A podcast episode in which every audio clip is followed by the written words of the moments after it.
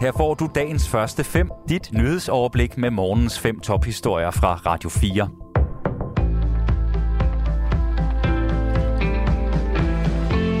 Det er fredag den 27. maj. Mit navn er Thomas Sand. Rusland har ifølge ukrainske politikere sat alt ind for at tage magten i regionen Luhansk i det østlige Ukraine. De russiske styrker har i ugevis haft fokus rettet mod Donbass-regionen, hvor Luhansk ligger, efter at det ikke lykkedes dem at indtage Ukraines hovedstad Kiev. Situationen er fortsat svær, fordi den russiske hær har sat alle sine styrker ind for at tage Luhansk-regionen, siger guvernøren i Luhansk i en video på beskedtjenesten Telegram. De russiske styrker nærmer sig de centrale områder af byerne Sievierodonetsk og Lisitiansk. Byerne er eftertragtet for deres strategiske placering. Ekstremt voldsomme kampe finder sted i udkanten af Sievierodonetsk. De ødelægger simpelthen byen, de bombarderer den hver dag, bombarderer uden pause, siger guvernøren. 9 personer mistede i går livet efter bombardementer i Ukraines næststørste by, Kharkiv, som det ikke er lykkedes Rusland at få kontrol over. 203 ukrainske flygtninge er indtil videre kommet i arbejde i Danmark, efter de har fået opholdstilladelse via særloven, det skriver Berlinske. Avisen henviser til tal fra en ny rapport fra Styrelsen for Arbejdsmarked og Rekruttering.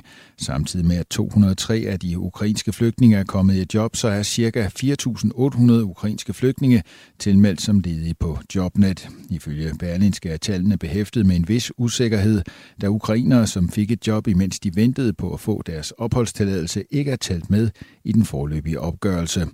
Og Dansk Industri, landets største arbejdsgiverorganisation, håber, at der snart kommer flere ukrainere i arbejde. Det er nogle meget små tal for beskæftigelse, når man ser på, hvor mange der er tilmeldt som ledige, siger Stil Nielsen, der er vicedirektør i Dansk Industri. I USA insisterer det nationale riffelforbund, eller forkortet NRA, på at afholde en kongres hen over weekenden på trods af skoleskyderiet i Uvalde i Texas. Det oplyser NRA i en erklæring på sin hjemmeside.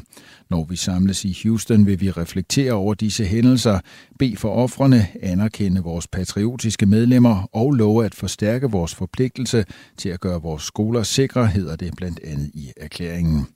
NRA er en amerikansk interesseorganisation, som kæmper for amerikanernes ret til at bære våben, og det har mødt store demonstrationer, at NRA insisterer på at gennemføre kongressen.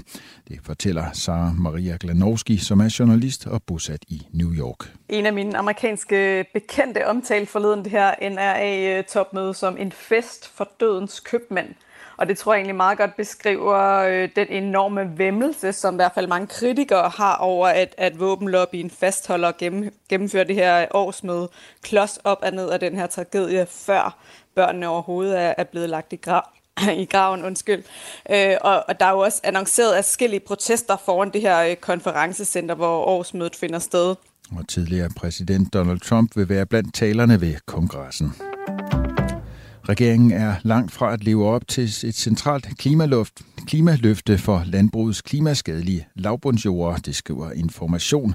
Mathias Bunde fortæller mere.